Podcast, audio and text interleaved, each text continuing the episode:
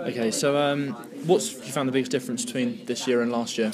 Um, the biggest difference, maybe the bike is a little bit different. The, the swing arm, the carbon swing arm, we've got rid of, and now using like a, a more normal aluminium swing arm.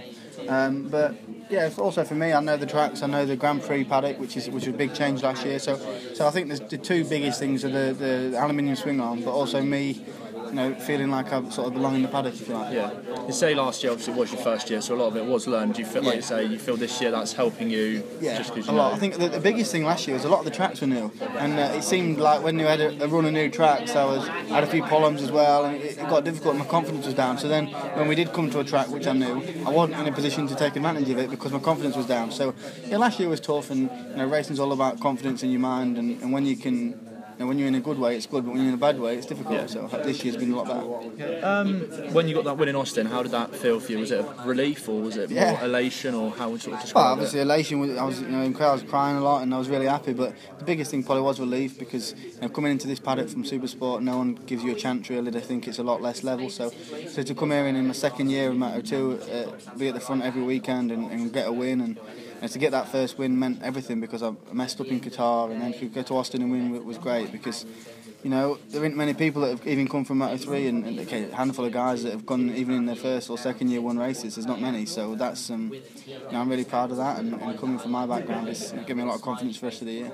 Have there been hints of frustration at not being able to go on and get that second win? Obviously, you've got you've had two fifth positions and three fourth positions. Have been frustrating. You've not been on the podium Yeah. a little more. I mean, it's been obviously you've been up there, but Yeah, obviously we've had three podiums, but it's not enough really. But you know, I think if everybody was in my position, it'd be a lot different. You know, they're all on the same bike and they've got a lot of information. And you know, when there's someone there doing it on the same bike, it, you know, it gives, gives me, if there's another speed up there, obviously it'd, it'd give me a lot of confidence to, to know the bike could do it. But I feel like we're getting the most out of my package. I feel like you know, every weekend we've got the most out of what we could have done, apart from Brno, because we started too far back. If not, we maybe had a chance there because I was.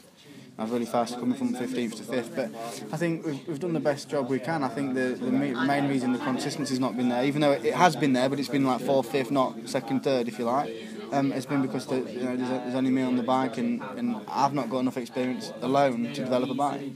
um, this weekend, how do you feel about Silverstone? You can't obviously home race, you're gonna be excited and happy to be home, but you feeling confident going to the Yeah, track? hundred percent. Yeah, I think um, you know I know I can. I should be able to fight for the win this weekend.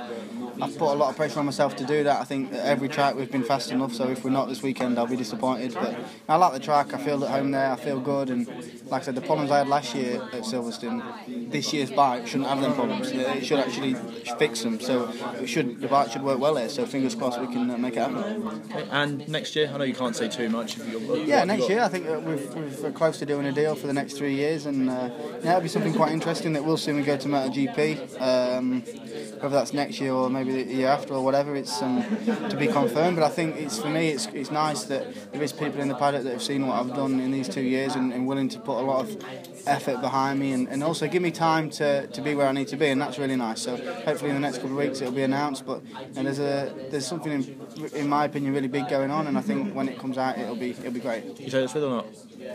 No. Okay, that's all right.